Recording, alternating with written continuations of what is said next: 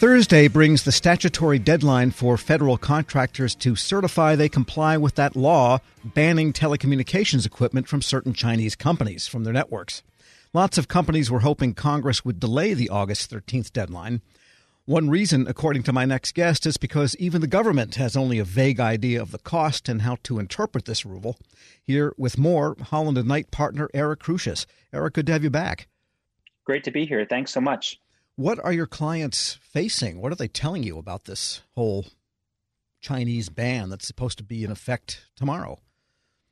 Right. And I want to first start by saying that I think everyone agrees that something needed to be done.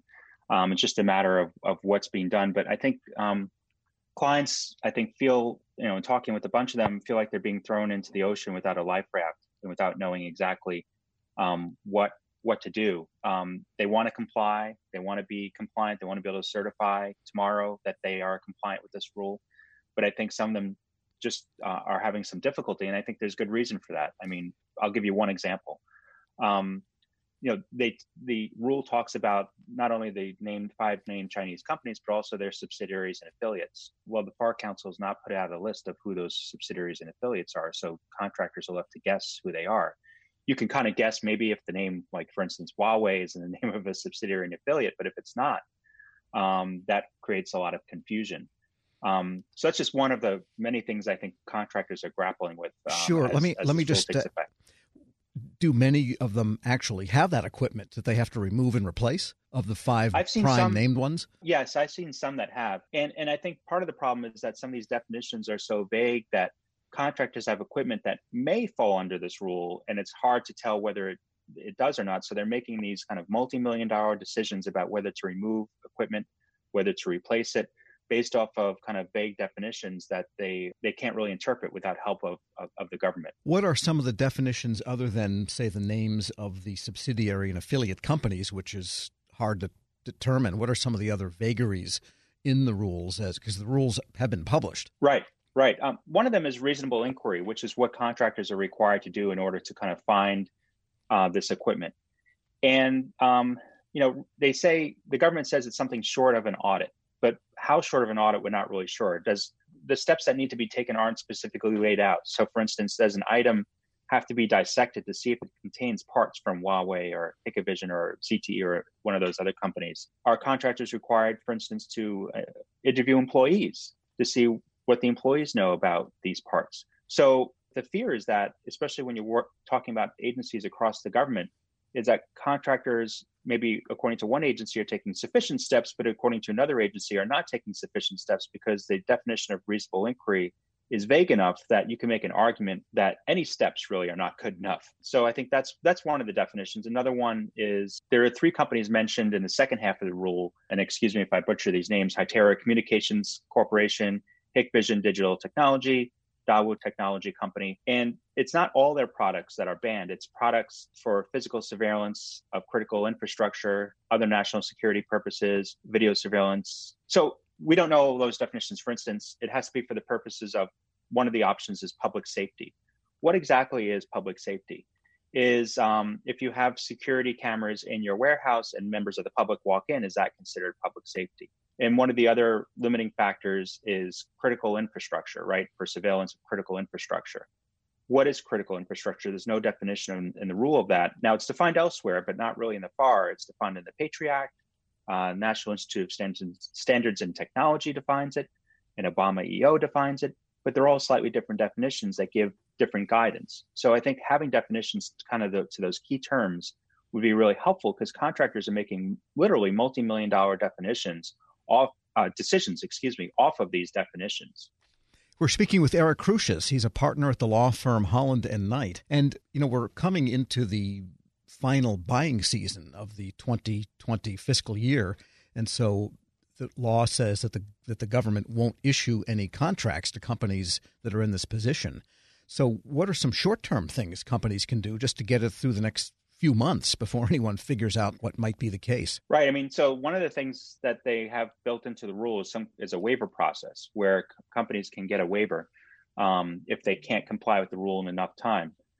But um, the issue with the waiver process is it doesn't really help the part I think that contractors need help with. So um, the waiver process is available if you've already identified all the um, technology that's let's just say the offending technology um, that you have, and you just need time to replace it. Um, the waiver process does not help if you're still trying to figure out what technology you have. Um, so contractors, I think, you know, my experience has been, and just logically, I think that the biggest problem is identifying the technology and figuring out where it is, and and then the second part, what to do about it, is also a difficult part, but that's more of a cost thing. It's more about just going out, procuring, and buying replacement parts. So the waiver allows you to get a waiver uh, on a kind of agency by agency basis. Um, so it's not a, a, enterprise waiver or a cross government waiver. Um, but it doesn't allow you to get a waiver if you haven't identified the technology within your company already. So that's kind of a measure a company could take. As you as you well mentioned, we're right in the middle of buying season right here. Um, that's something that companies can do if they're in that position, but I think that won't really help a lot of companies. And then on top of that, you have you know GSA, you know, as they rightfully do, come in very efficiently and say, hey, there's going to be a mass mod that includes this. And if you don't sign this mass mod as a GSA scheduled contract holder, you're not going to be able to get any orders after uh, tomorrow, August 13th. So I think, you know, contractors don't really have a lot of wiggle room. And I think part of the difficulty was, you know, before this rule came out, um, DOD was asking for a delay, industry was asking for a delay. There was some expectation within industry that a delay was going to happen, and then it didn't happen. And here we are everyone is scrambling to comply with it on a really expedited basis. Do you think this could be a big post facto gotcha for contractors in the next fiscal year when some of the definitions might come into clearer focus and companies find that whoops i wasn't compliant on that august 13th date? Yes absolutely. Um, because we'll, we might we might you know we're all asking for more meat on these bones and we may get the meat but we may not like how it tastes um, so uh, and that could cause um, some problems down the road for contractors. And because there's a certification aspect to this, uh, where contractors are essentially certifying that they're compliant with this rule uh, with every offer that they make, um, that of course brings in all the parade of horribles dealing with the False Claims Act and, and whistleblowers and, and, mandatory disclosures and things like that. So um, it's not an it's not an insignificant problem for contractors. And do you see any bridge between this rule banning the Chinese equipment and networks and systems and so on with the CMMC, which is also coming, the Cybersecurity Maturity Model Certification, because how could you be CMMC compliant if there's all this banned Chinese materials in your networks? That's a great point, actually. And uh, I had a discussion at an event with somebody last week or two weeks ago about that, because if you look at the CMMC model itself, it talks about supply chain and having a clean supply chain. And that's exactly what this rule is about from level two and up, you can argue, and CMMC, as you know, is divided into five levels, five being the most stringent, one being the least stringent. But if you want to get a certification, essentially for two and up, you really have to take your supply chain into consideration. Two is a little bit easier to comply with, of course, and four is the most difficult. But I think, especially with a level four, you really have to be compliant with this rule in order to get that certification. And I would argue two and three as well. All right. So, again, just to recap the short term thing that contractors should do is accept contracts, but maybe start really getting in on their inventory. Contractors are kind of in a no win situation right now. If they don't really know what they have as far as this technology goes, and they accept a contract, you know, and essentially certify that they are compliant with this rule and they're not, um, they put themselves in a very precarious position. So I would I would urge contractors to kind of look at their systems before Thursday tomorrow and make sure that they are compliant before accepting a contract or certifying that they have complied with this rule. The answer may be not to not to enter into a contract if they can't certify, if they suspect that they may have this technology because the risk, the downside is is really great here. Yeah, so it depends really then on the capriciousness or lack thereof that the government may choose to exercise down the line in the absence of any kind of rescue from Congress on the interpretation and the dates and so on. Right, that's a great point. I mean, contractors are kind of kind of be left not to the whim of that's the wrong word, but to the discretion of the agency officials in all these different agencies who may interpret this rule slightly differently. DoD was good enough to put out um, some guidance about this, but it didn't give a lot of more uh, information on these definitions and you know, we'll see what happens when other agencies are putting out guidance, but the guidance will be coming out after the after this rule is in effect. So it's it's help. It'll be helpful, but the helpfulness will be limited because contractors have already spent millions of dollars trying to comply with this rule. Well, we have a new old expression then: "Sellers beware."